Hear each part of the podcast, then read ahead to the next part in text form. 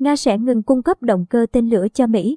Hôm mùng 3 tháng 3, Giám đốc Cơ quan Vũ trụ Liên bang Nga Dmitry Rogozin tuyên bố Moskva sẽ ngừng cung cấp động cơ tên lửa cho Mỹ. Chúng tôi không chỉ ngừng cung cấp các động cơ tên lửa RD-180 cho Mỹ, mà còn từ chối bảo dưỡng các động cơ còn lại.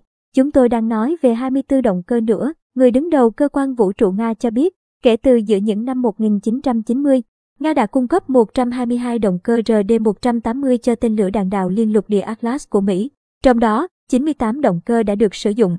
Ông Rogozin cũng thông báo rằng Nga sẽ chấm dứt hợp tác về các thí nghiệm tại trạm vũ trụ quốc tế ISS với Đức. Ông Rogozin nói, xếp những hành động hoàn toàn không thể chấp nhận được của các đồng nghiệp Đức, đặc biệt là Trung tâm Hàng không và Vũ trụ Đức.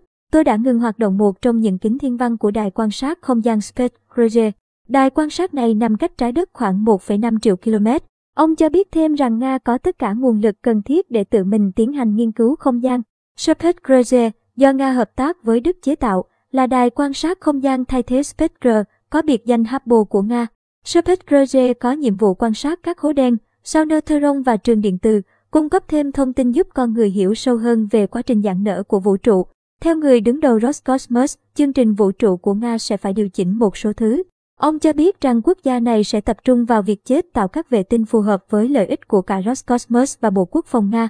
Ông nhấn mạnh cơ quan vũ trụ đảm bảo rằng các vệ tinh mà họ tạo ra sẽ đáp ứng mục tiêu kép và phù hợp với điều kiện của đất nước hiện nay. Roscosmos là một trong số nhiều thực thể phải đối mặt với làn sóng trừng phạt chống lại Nga. Sau khi Moscow triển khai chiến dịch quân sự đặc biệt ở Ukraine, trước đó cùng ngày, cơ quan vũ trụ này cũng tiết lộ rằng 56 nhân viên Nga đã rời trung tâm vũ trụ ở Guiana của Pháp.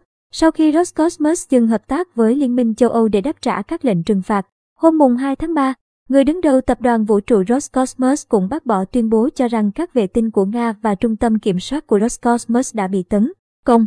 Đồng thời, vị quan chức này cảnh báo rằng bất kỳ cuộc tấn công mạng nào nhằm vào các vệ tinh của nước này đều là hành động khơi mào chiến tranh. Tuyên bố của ông được đưa ra sau khi các tài khoản mạng xã hội cáo buộc một nhóm tin tặc liên kết với nhóm tin tặc Anonymous đã đánh sập trung tâm kiểm soát của Roscosmos. Ông khẳng định tất cả các trung tâm vệ tinh của Roscosmos đều hoạt động bình thường. Kể từ khi bắt đầu chiến dịch quân sự đặc biệt ở Ukraine, các trang web của Nga đã hứng chịu nhiều cuộc tấn công của tin tặc. Roscosmos cũng đã thông báo về các cuộc tấn công nhằm vào trang web của cơ quan vũ trụ này trong các ngày 26 và ngày 27 tháng 2.